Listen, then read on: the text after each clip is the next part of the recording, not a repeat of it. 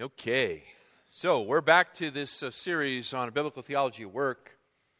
And uh, I've been thinking a lot about this the last few weeks and, and uh, talking with some of you. Some of you have sent in questions and comments and so forth. I appreciate that. If I haven't answered your question yet, that's because I'm hoping to answer it as the series develops. If at the end of it all I still haven't answered your question, then, uh, then uh, write me back and say, hey, remember that question I sent you? You never answered it and uh, then I'll sit down and give you a personal uh, answer. But I type with two fingers, so uh, if you get a if you get anything typed from me, frame it.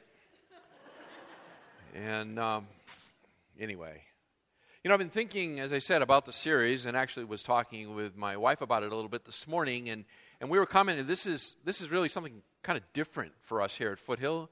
Normally, we work through a book of the scriptures, and we do it in uh, really kind of excruciating detail. We're, uh, we're working our way through Matthew's Gospel, if you haven't forgotten that.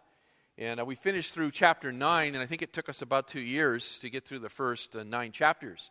And uh, we will, after Easter, get back to Matthew's Gospel, picking it up in chapter 10. So this is a very different kind of series, and this series is also not, we're not spending a lot of time, you know, like pulling verses apart. You probably noticed that. Furthermore, you've, you've probably noticed that, that um, the application uh, on Sunday morning is maybe not as, as uh, detailed as you might like. And there's a reason for that. And the reason for that is because basically what we're doing is uh, training you how to think. This is, you might, uh, you might say, Christian worldview training. This is taking some, some theological truths that are clearly uh, rooted in Scripture, either by explicit statement or by necessary implication. And they're kind of bringing them out, and we're building them together, and, um, and I'm walking you through it. But um, in the process, I'm training you how to think. And what I, what I need you to do is to work out the details of how that applies in your own particular circumstances because there is such a diversity of a crowd here to try to apply things in a, in a very detailed fashion, we would get lost. There are a whole many, many books written on the whole topic of the Christian at work.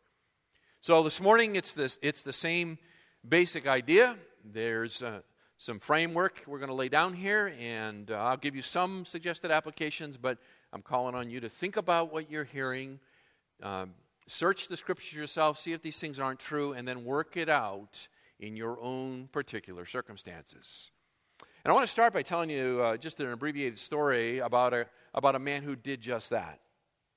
A man who worked these things out for himself, and what a profound impact it had upon him and how he approached work, and by virtue of that, what a profound impact it's had on every one of us sitting here today.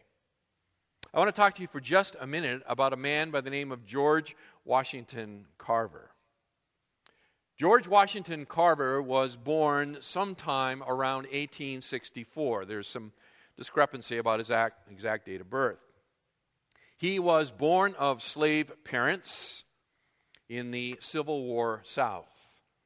He was orphaned at a very, very young age. Well, just a baby, really. According to his own testimony, he says he came to faith in the Lord Jesus Christ when he was about 10 years old.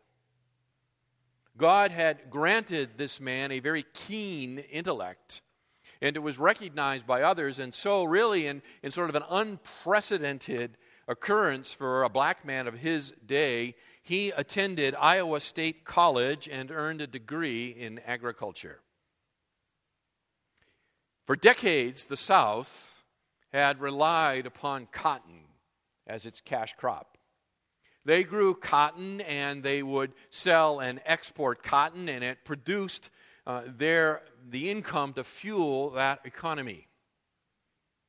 Now, the problem with planting cotton year after year after year is that it, over time it depletes the soil. And so the soil in, in the post Civil War South had become seriously depleted and it needed to be rejuvenated. Now, the farmers knew that planting other kinds of crops would rejuvenate the soil. They knew, for example, that the planting of peanuts and sweet potatoes would rejuvenate the soil and enable it. If you would rotate the crops, you could, you could do this on an alternating basis and you could continue to plant cotton in the same fields, just not year after year. The problem was that there was no market for the produce of sweet potatoes and peanuts. You couldn't sell them. And because you couldn't sell them, the banks would not lend the farmers any money in order to plant their fields with peanuts and sweet potatoes. And so the only choice they had was to continue to plant cotton and to continue to deplete the soil. And that, by the way, is one of the reasons why they wanted, prior to the Civil War, to continue to expand westward to find new rich fields for cotton. Well, in 1896, Brooke, uh, Booker T. Washington, who was the president of Tuskegee Institute in Tuskegee, Alabama, hired Dr. Carver to come to the school and to teach the poor black students there at the school.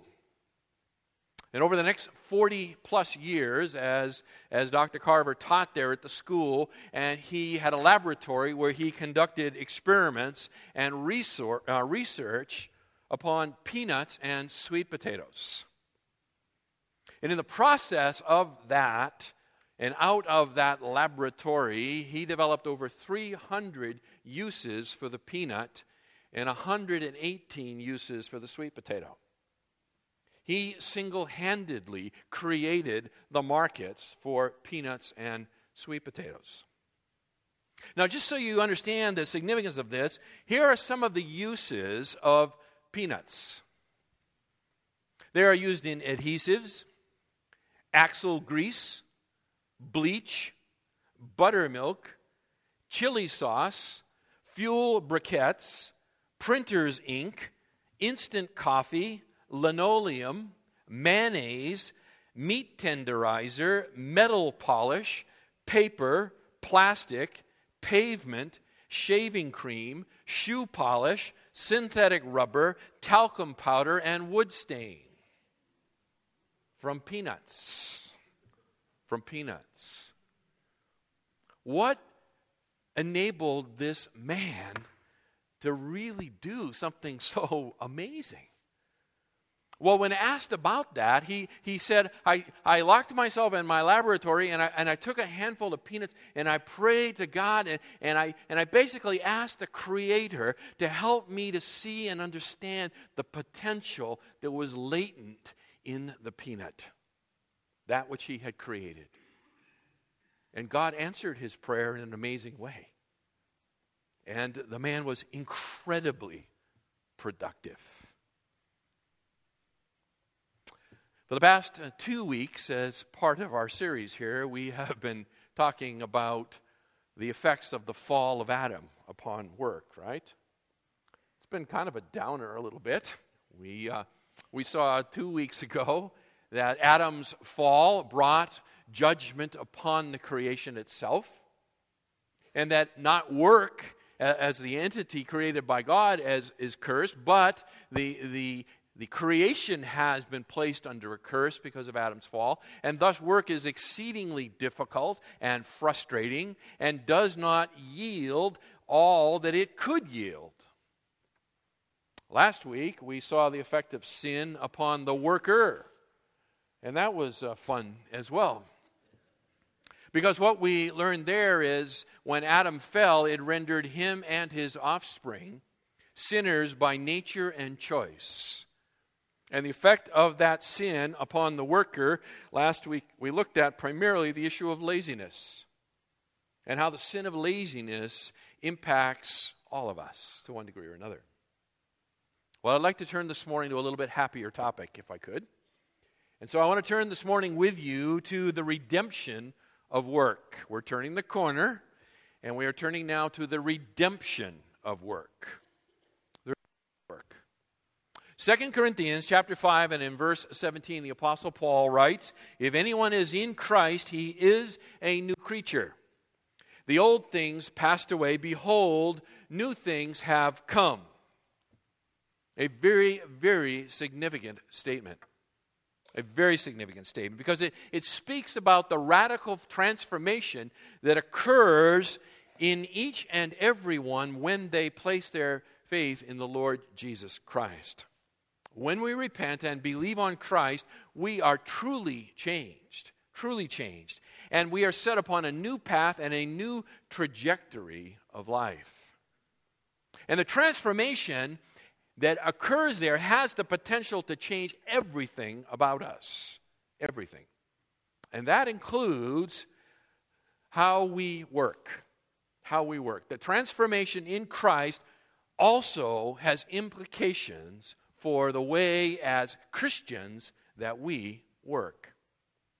One writer, in, in commenting on this, he, he writes the following, and I quote The gospel does not wrap us with a thin religious or ethical veneer. That is, that it's not just a, a surface, it's not just a paint job, but goes to the very core of our sinful minds and hearts. When we embrace the good news of the gospel, we are transformed from the inside out. That is so important to understand. The transformation that occurs in Christ uh, affects every single fiber of our being and has the potential to change the way we do everything, including work. Now, when we, when we begin to try to think about this, I think perhaps an analogy would be helpful. An analogy would be helpful. And that is the analogy that I'd like to use is that of a Christian marriage. A Christian marriage. When a man and a woman come to faith in the Lord Jesus Christ and then wed, they have now the potential to begin to recapture some of what was lost in Adam's fall. And in fact, the Apostle Paul speaks in those kinds of terms in Ephesians chapter 5, when beginning in verse 22 through verse 31, where he speaks to the, to the husband and to the wife, and, and you know the passage well. He says to the husband that, that he, is to, he is to love his wife, and he is, and is to lead her with a, with a loving leadership. And he speaks to the wife and, and he says, you are, to, you are to submit to your husband and you are to respect your husband and you are to, you are to follow his God given leadership. The very thing that was attacked by Satan in the fall was, was Adam's leadership of Eve and Eve's submission to Adam. And, and Paul says, hey, listen, in Christ, not perfectly, to be sure, but there is, the, there is the potential there to begin to recapture some of what was lost. And the same is true for work. The same is true for work. As a follower of the Lord Jesus Christ, we can begin to recapture some of what was lost with regard to work. Now, can we change the creation? Can we lift the curse? Of course not. Of course not. But we can begin to live differently. Differently. Again, a quote for you Christ's death does not change work, but changes the worker. Christ's death does not change work, but it changes the worker. It changes me. It changes you. So here we go. You ready? Let's talk about it a little bit. This morning, I've got four reasons for you. Four reasons why being a Christian changes the way we work. Four reasons why being a Christian changes the way we work so that we will think and do rightly in the workplace we will begin to think rightly, and thus we will begin to do rightly in the workplace. We will begin to express our Christianity in the workplace. So here we go. Are you ready? Number one reason we now have a new understanding of our work. We now have a new understanding of our work. Let me develop it for you this way. We understand that work is worship. We now understand that work is worship. Let me turn you to Ephesians chapter 2 as I quickly sketch this out for you. Ephesians chapter 2, beginning in verse 8. Ephesians 2, beginning in verse 8. Paul writes, Therefore, by grace you have been saved through faith, and that not of yourselves. It is the gift of God, not as a result of works, so that no one may, may boast. For we are his workmanship, created in Christ Jesus for good works, which God prepared beforehand so that we should walk in them. Paul says we are saved by grace alone, through faith alone. without reference to works. God does not in any way look to or depend upon anything that we might do. It is only salvation by His grace alone, through faith alone. However, those who are redeemed in Christ have been redeemed for a purpose, Paul says, and the purpose is to express the, the new commitments to Christ in the form of good works. Good works. And Paul doesn't leave us guessing as to what are those good works. It's not just a, like a nebulous thing, oh, yeah, I'm saved to do good works, but what are they? Well, I don't know. I don't know. It's probably serving in the nursery at church or something. You know? No. Paul, Paul doesn't leave us guessing. He actually lays out for us in the balance of, of the epistle what are the, the good works that we have been saved for. And we, and we pick it up in, in chapter 4 and verse 1. So I want to I wanna turn you there. Just turn over a page or so to, to chapter 4 and verse 1. And this is, the, this is the transition point in the epistle, of course.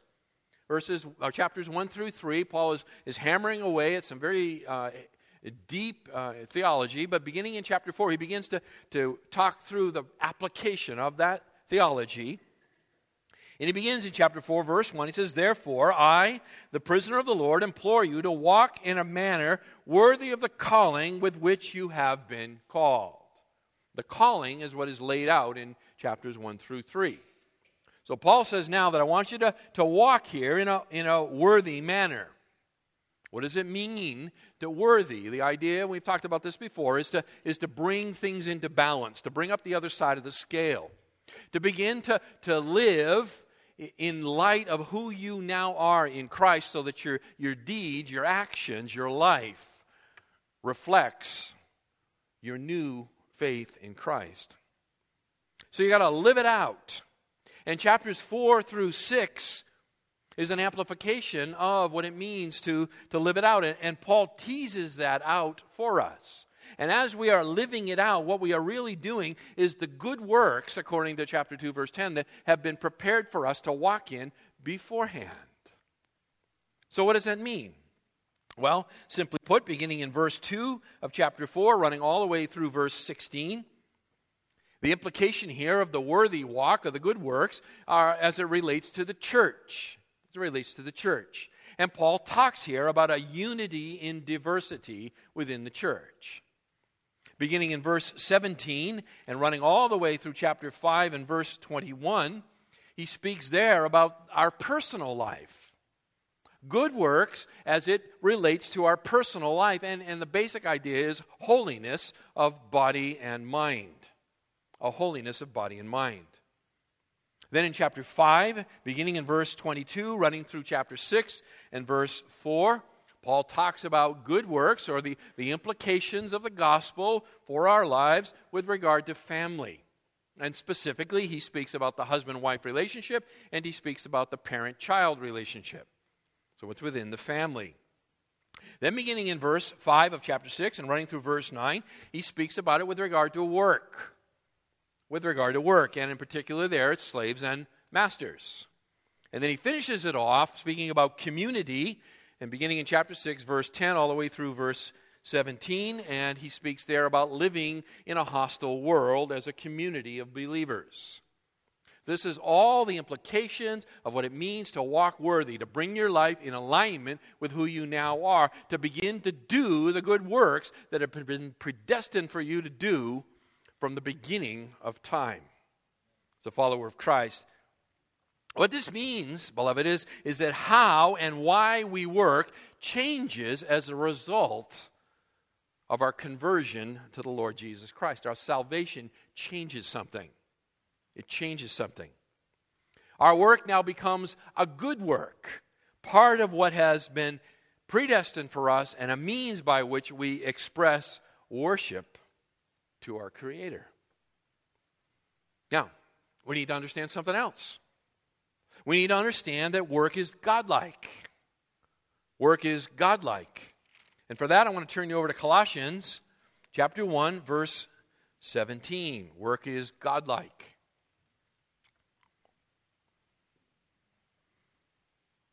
Paul speaking here in Colossians chapter 1 about Christ, the cosmic Christ. And he says in verse 17 that he, that is Christ, is before all things, and in him all things hold together.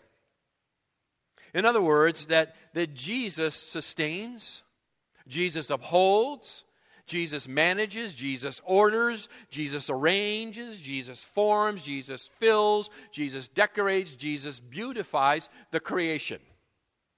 He is actively involved in all aspects of the creation at all times. He is sustaining all things by the power of His Word. And we, as followers of Christ, are to, to imitate Christ and there is a, a sense in which we can imitate Christ here, in that we can participate in a, in a small way in these godlike activities. It is, it is really nothing more than getting back to the, to the Garden of Eden and to Genesis chapter 1 and to the dominion mandate that was given there to those first human beings. And we can capture a piece of this in Christ. And what that means is, is that we can, we can apply ourselves to our work and we can express in our work our God given talents and abilities. And when we do this, we are emulating Christ. We're acting in accordance with a way that is pleasing to God. It is, it is the way God has made us to be. And we begin to recover a little bit of what it means to be made in the image of God. And when we do that, when you do that in your work, God is pleased with you. And when God is pleased with you, you can sense and you can feel the pleasure of God. Now you get a glimpse of this in a, in a quotation that is probably, you know, old hat to all of you. But it comes by, from, a, from a man by the name of Eric Liddell, who in 1924 was an Olympic runner and won the gold medal in the men's 400 meter race. There's a movie made about it, Chariots of Fire, and, and it was a well done film. And in there, there's a, there's a quote by Eric Liddell, and, I, and I, it's well worth remembering. He says, and I quote, I believe God made me for a purpose, but He also made me fast. And when I run, I feel His pleasure.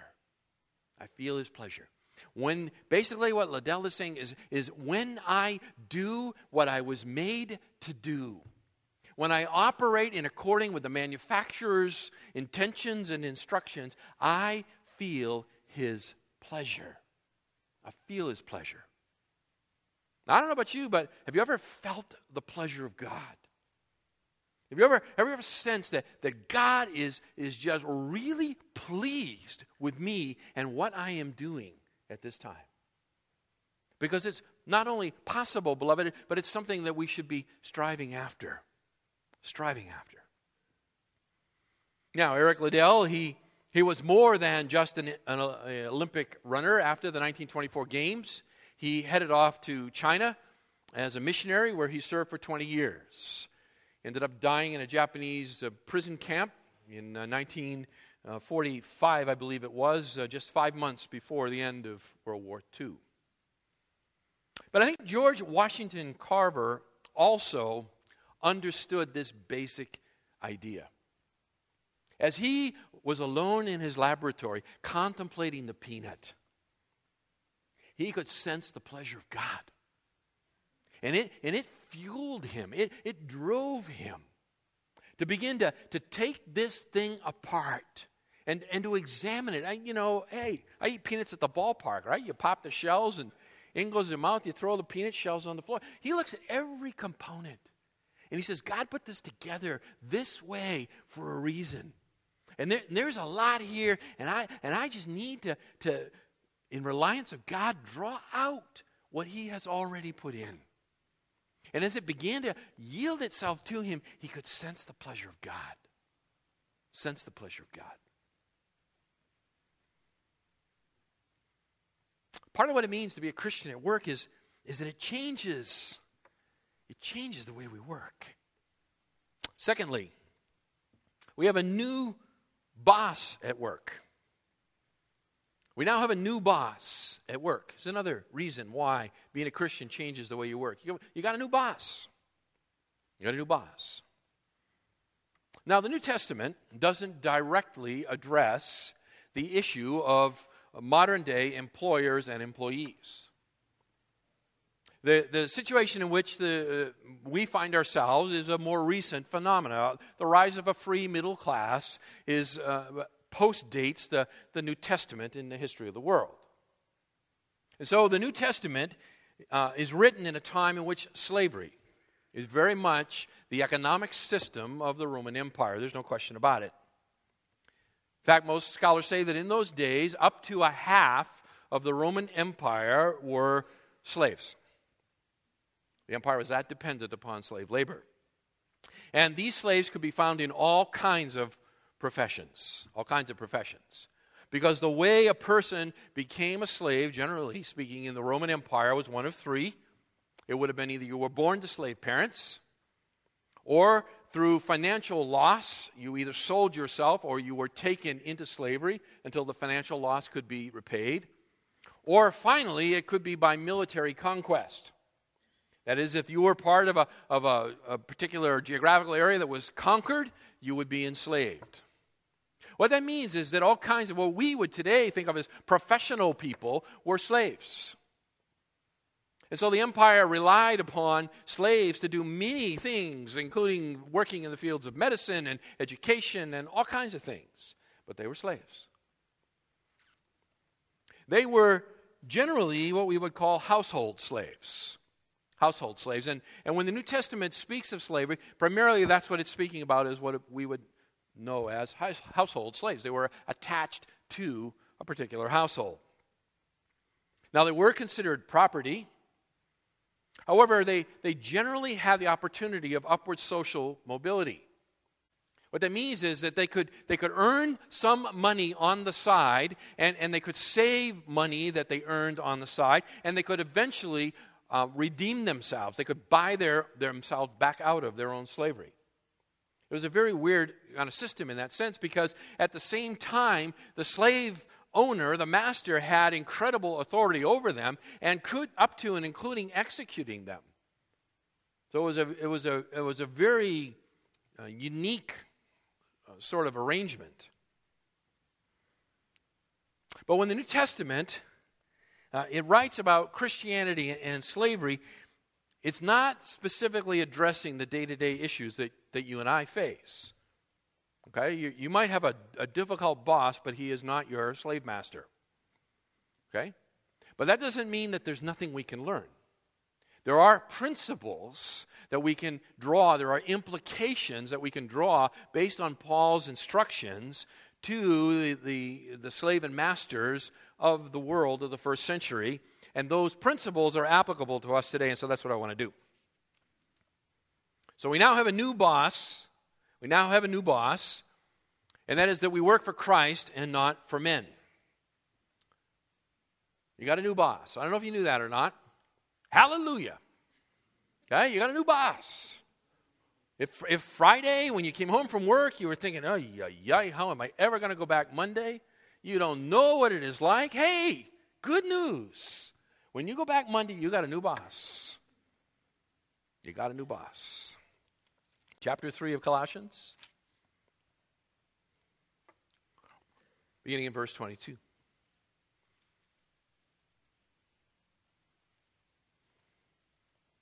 Slaves Slaves, in all things, obey those who are your masters on earth, not with external service, as those who merely please men, but with sincerity of heart, fearing the Lord.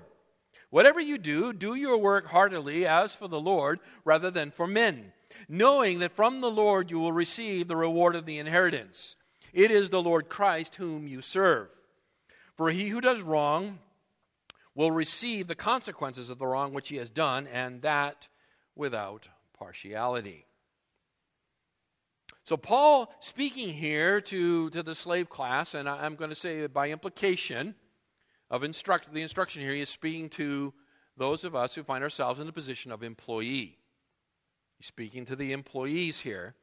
And what he is saying to them in verse 22 is that he is stressing a, a constant and a daily obedience to the work that you've been given to do.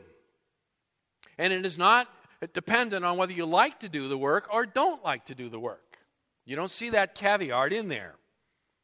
It doesn't matter whether the work is pleasing or unpleasant, it is still the same in all things, he says. In all things. Not just the part of your work that you enjoy, but the part of your work that you don't enjoy.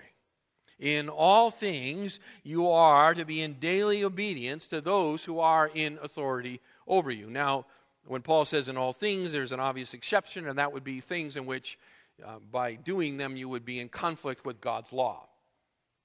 We'll just set that aside for now.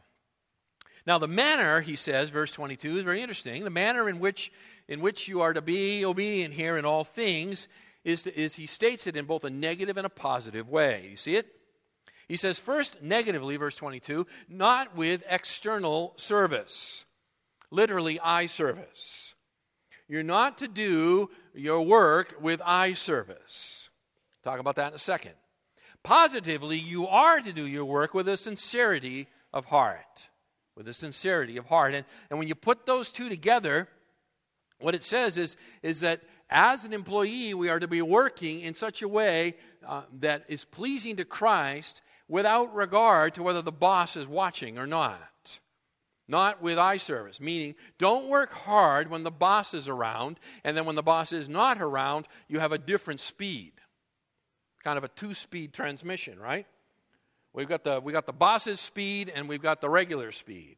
Now, you all know what I'm talking about because you've all either observed it or likely been guilty of it to one degree or another. And that's true, I think, of all of us. And that goes back to our laziness uh, discussion of a week ago.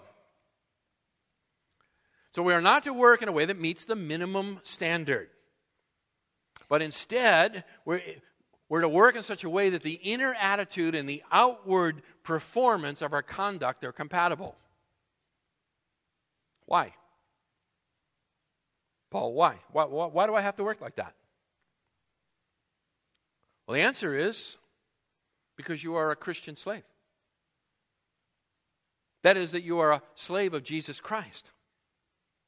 That, that despite your outward circumstances, when you work, you're not really working for the man. You're working for your master, Christ.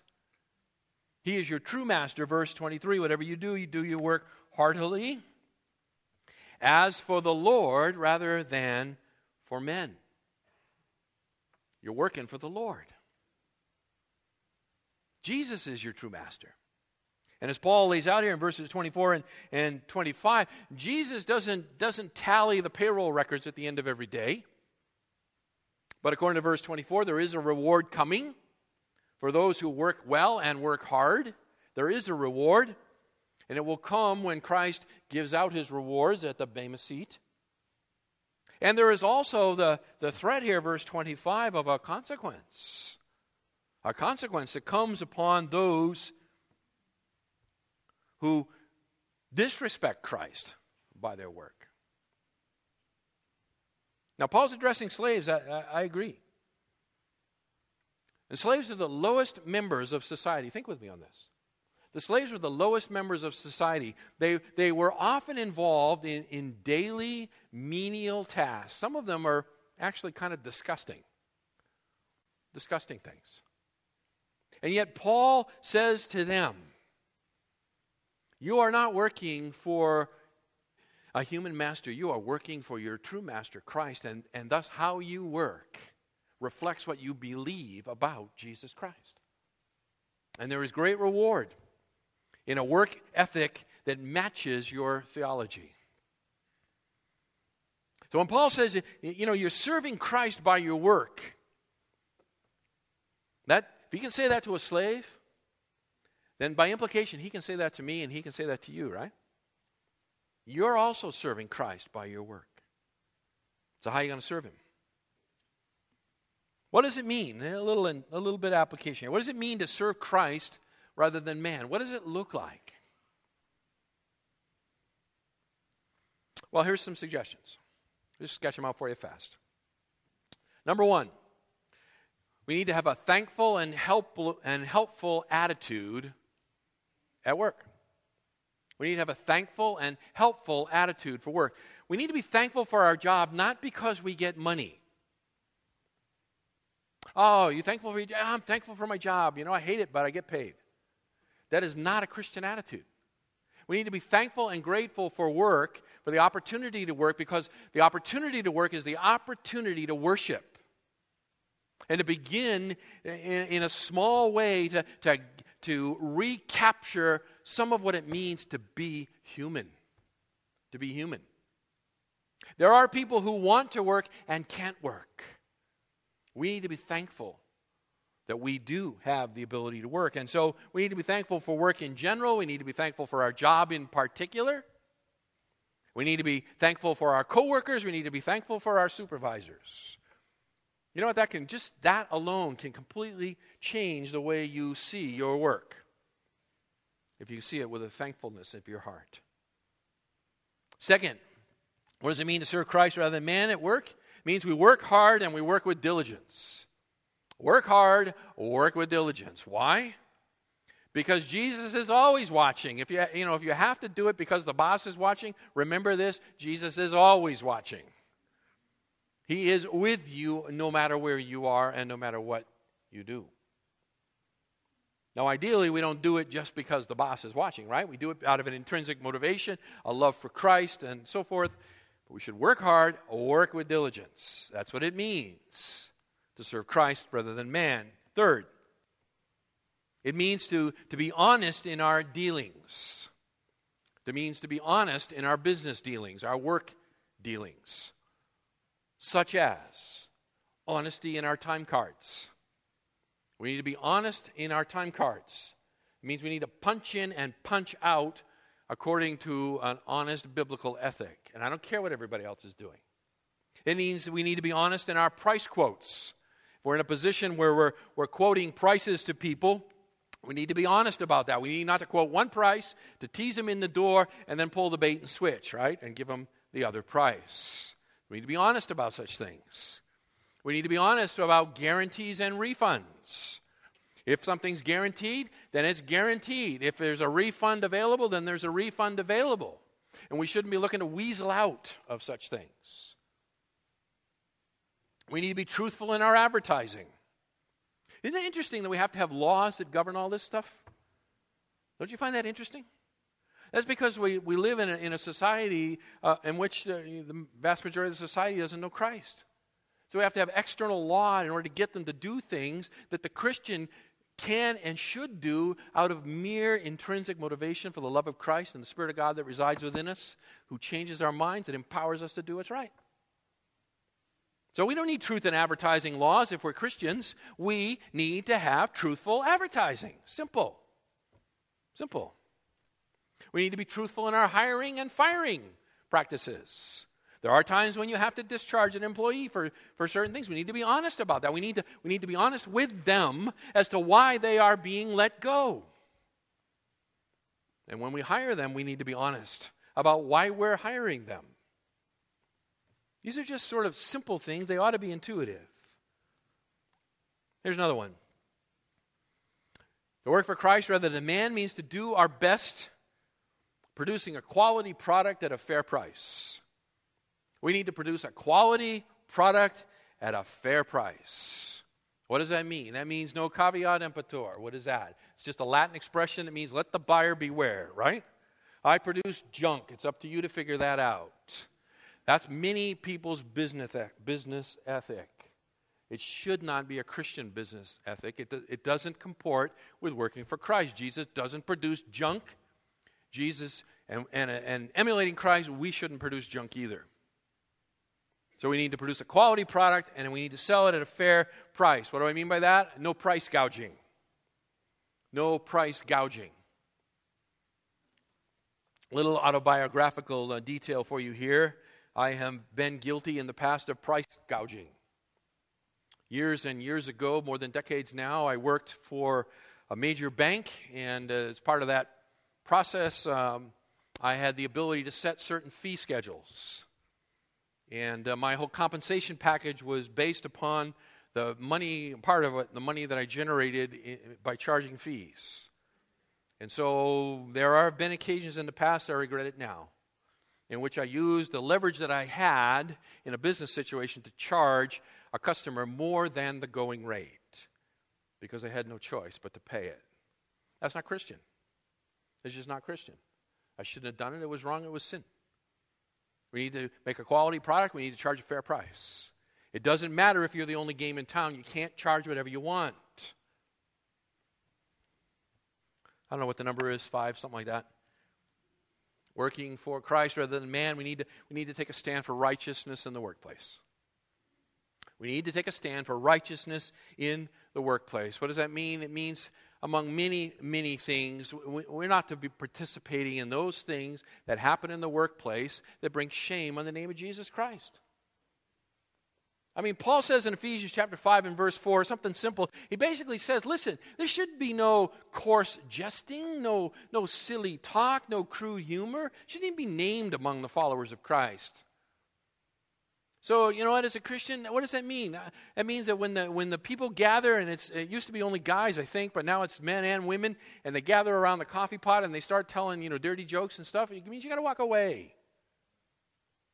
It means you got to walk away. You got to stand for righteousness. You need to refuse to bend the rules. Everybody does it. No. Followers of Christ don't do that. It may cost you your job. It's possible. But you need to stand for righteousness. Third reason. Third reason. We now have a new orientation towards our work. A new orientation, right? We have a new understanding, we have a new boss. Now we have a new orientation. What do I mean by that? What I mean is, if you are in a position, and this is not true of everyone here, but there are some of you it's very true of. If you are in a position of management or, or supervisory responsibility, at your work, then you are your brother's keeper. You are your brother's keeper, at least at some level. Colossians chapter 4, verse 1. Masters, grant your slaves justice and fairness, knowing that you too have a master in heaven. You too have a master in heaven. I mean, the law in the, New, in the time of the New Testament said that the master could be cruel and could be unreasonable with his slaves, and really there's nothing that anybody could do about it. But Paul says, no, not a Christian master can't do that. The Christian master is not driven by what is legal, the Christian master is driven by what is right. And by implication, that means that the, the Christian boss is not driven by what is legal, the Christian supervisor is not driven by what does the policy manual say. The Christian boss, the Christian supervisor, the Christian business owner is driven by what is right, what is just and what is fair. What is just and what is fair. Simply put, it's this fair pay and just working conditions. Fair pay and just working conditions is the responsibility of those who name the name of Christ and are in a position where they have authority over other workers. You need to pay somebody something, you need to pay them fairly. And you need to provide a, a working environment that is, that is reasonable, that is fair, that is just. Listen, God is generous. He has been generous with you, isn't that true? God has lavished his grace upon you. He has poured out his riches in Christ upon you. If you are made in the image of God and renewed in Christ, then, then generosity needs to motivate us too. It just has to be. We need to be generous people because God has been generous with us. Listen, uh, Christians, we, we, we don't need the government to tell us what a fair wage is. We shouldn't, we shouldn't be relying on such things. We shouldn't be providing working conditions. You know, what can I get away with? What, is the, what does the EPA require or whatever? We should be doing what is right. Doing what is right. But yeah, but Pastor, if I do what is right, you know, it's going to affect my profits. Yep, probably will. Probably will. So what? So what? Is your citizenship here or there, right? Here or there. Since when is the accumulation of profit the final motive and, and measure of what it means to be successful in a business world? This is tough stuff. I mean, labor unions uh, arose in the in the early in the in the uh, uh, late in the in the 19th century and early into the 20th century, and they arose because of greedy employers who made life for the working person ridiculous. They treated them in, in subhuman ways. And so the whole organized labor movement arose in order to, to extract by the power of leverage and, and strike and all of that, that which Christians should have willingly given. Willingly given. Listen, if you're a Christian business owner, I'm just going to challenge you. You ought to provide pay and working conditions at such a level that, that if someone were to come in there and say, hey, let's organize a union here, they look at him and say, what, are you crazy? So that I can get a reduction in pay in a, in a more difficult working environment? It's a challenge. I leave it to you to think it through. Fourth reason. Fourth reason being a Christian should change the way you work. We now have a new stamina for our work. A new stamina. Check this out. When you come to faith in Jesus Christ, let's say you came to faith, you know, today. May God be praised. Say you come to faith today, and you go to work tomorrow. Nothing's going to change at work. Do you know that? You realize that? You're going to get work tomorrow, and it's going to be the same difficult environment that you left on Friday. Your boss is not going to treat you any better. Your coworkers are not going to treat you better. Your competitors are not going to, to treat you any better. The difficulties and challenges you face there are not going to go away. Nothing changes but you. But you. And it might actually get worse for you. Okay? Hey, good news, right? Gospel's good news, man. Pick up your cross and follow Jesus Christ, right? Because you need to die to yourself and follow Him. Life's going to get harder and, and likely will get harder. You may now find yourself working for a boss that doesn't appreciate your Christianity. The unreasonable boss. So, what happens if you're working for the unbelieving, unreasonable boss? Well, kind of goes like this. You got, you got to have stamina, and you have stamina because you're able to see the good while working for the unreasonable boss. What changes is your perspective. Now, I know some of you are working for unreasonable bosses. We've, we've talked about this, and you oh, you've told me about it, and I think, wow, you got it hard. It's a hard place. Paul says in Romans 8:28, we know God causes most things to work together for good. Right? Is that what that says? God causes all things, all things, to work together for good for those who love God and are called according to his purpose. All things include your work and your boss and your supervisor. All things. Okay, so let's say you are working for the unreasonable boss. Well, what do you do? Well, here's how it goes. You find yourself working for the unreasonable boss. I think the first thing you need to do is look in the mirror. You didn't expect me to say that, did you? First thing you need to do is you need to look in the mirror. Matthew chapter 7, verse 3. Before you go to take the speck out of your boss's eye, make sure that you're not clubbing him in the side of the head with a log hanging out of your own eye. Okay? What do I mean by that? Well, you need to ask yourself, and, and you need to bring along a counselor or two that are wise and honest and um, forthright who will help you to evaluate the fact that you might be lazy. And the reason you have what appears to be an unreasonable boss is because you are lazy. And he's always on your case because you're lazy. It may be that you think you're working for an unreasonable boss because you are unsubmissive. You know the unsubmissive type, they roll the eyes when someone speaks to them. They roll the eyes. Well, maybe you're unsubmissive to the authority that God has placed over you. Maybe you think you're smarter than they are. Maybe you are smarter than they are. But they're still the boss. Maybe you're incompetent. Oh, how dare you ask me that? Don't you know who I am? Maybe you're incompetent. What do I mean by that? I, I, mean, maybe you don't really, maybe this job is not right for you. Maybe you've been promoted above your abilities. I could be the next president of the United States. What are you talking about? Well, maybe you're lazy, maybe you're unsubmissive, maybe you're incompetent. You need to, you need to get somebody to help you to figure that out. And, and once you've done an honest self appraisal and you find that these things are not the cause of the bosses being unreasonable with you, then you move on. You move on. So, secondly, you need to, by faith, at this point, you need to, by faith, welcome the opportunity that God is giving you to grow in the grace and likeness of the Lord Jesus Christ. I'll take you over to James chapter 1. James 1.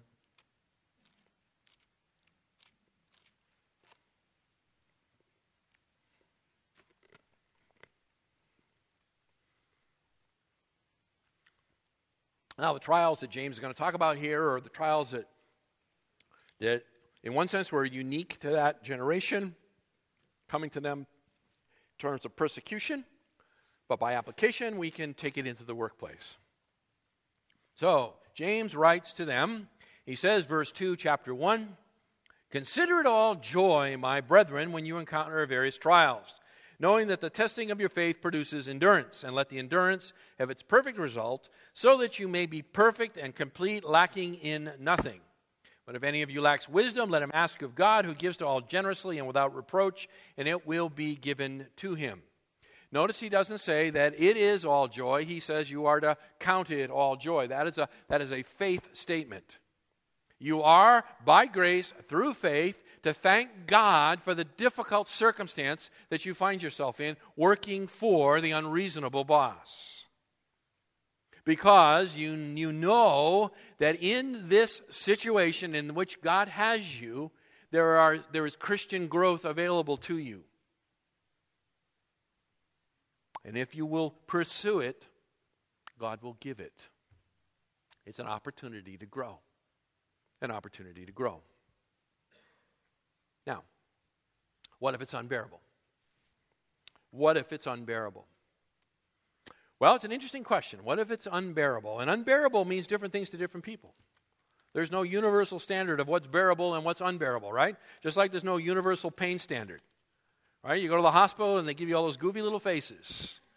And they tell you, okay, so are you this face or this face? You are, you know, a two or three or an eight or a nine, and it's not the same for everybody. So what's bearable and unbearable is not the same. So for this, I, I my mind goes to 1 Corinthians chapter 7, verse 21. Now, don't turn there, I'll just read it to you. In, in uh, 1 Corinthians chapter 7, verse 21, Paul writes this interesting statement. He says, Were you called while a slave? Do not worry about it. But if you are able also to become free, rather do that. Rather do that. I, I uh, apply this and say, you know what? If you can change jobs, do it. If you can change jobs, do it. If you can change careers, do it. If you find yourself working for someone who is making your life so incredibly difficult, and you have prayed and you have examined your own heart, and you realize that you're not at fault in this, and and you have prayed for God's grace, and you've, you've hung in there, and, and you can see people have, have even confirmed to you, man, I see the incredible patience that you're learning as you're growing in this, and you think to yourself, I've reached the end, I can't go any further, then you know what? Look for another job. It's okay. You don't sin. Look for another job.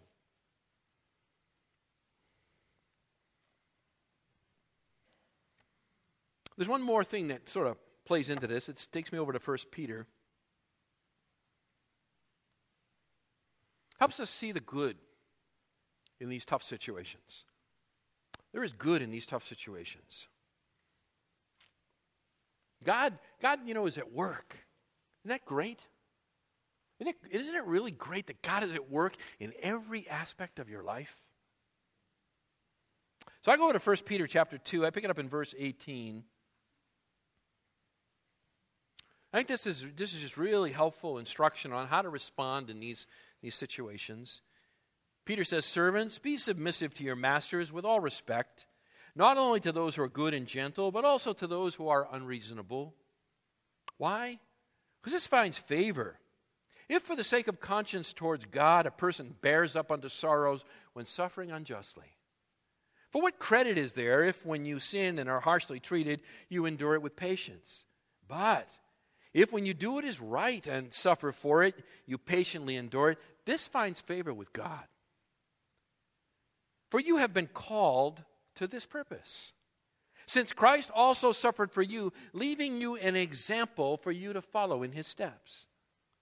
Who committed no sin, nor was any deceit found in his mouth. And, and while being reviled, he did not revile in return. While suffering, he uttered no threats, but he kept entrusting himself to him who judges righteously. Isn't that amazing? Jesus, in the midst of suffering unjustly, continued to entrust himself to God the Father. And we have been called to follow his example. If you are not presently working for a, a difficult boss, it will probably come to you. Such is the lot of humanity. And when you find yourself in that situation, how you approach it, your attitude towards it, how your Christian faith dovetails in will make all the difference in the world.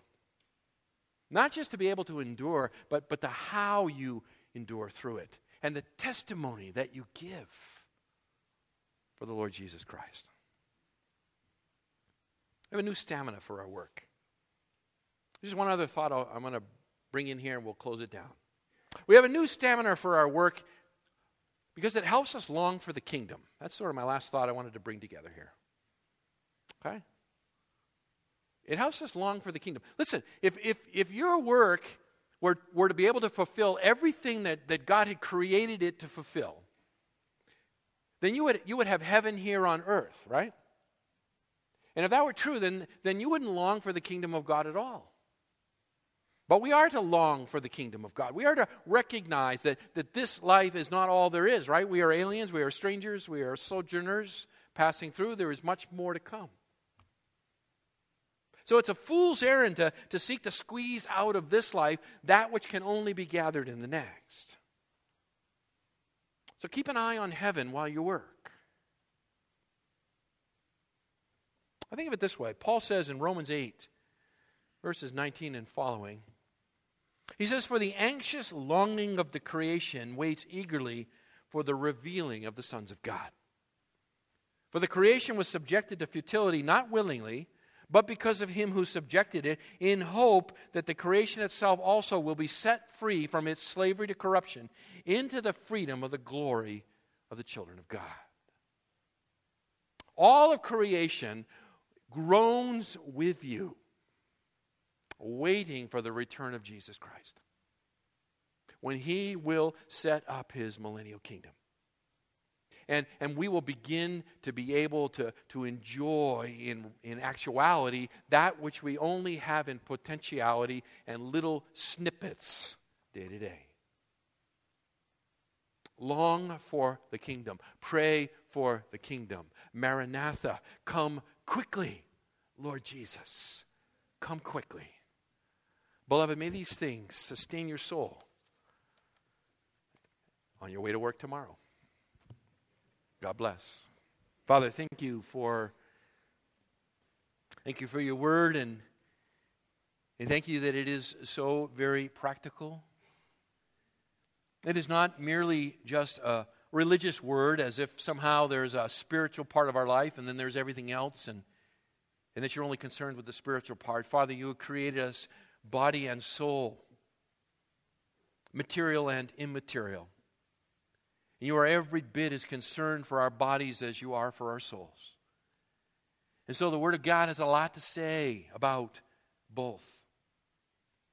This morning we we've just looked at things and we've looked at them quickly and we've looked at them only in a cursory fashion and there's so much more that could be could be said and, and many, many implications drawn out from the things that are there. But Father, I pray that you would use your word this morning and that which is true and, and correct and accurate, and you would just cause it to reside in our hearts and to, to ruminate there and to begin to, to produce fruit. Father, those things that were said today that were not true to the word or, or unhelpful, Father, may your Spirit just cause them to vanish. Just take them away from our minds. May you work in us, O oh Lord. We desire to, to, to experience the fullness of what it means to be united with Christ. For it's in His name we pray. Amen. God bless you, beloved.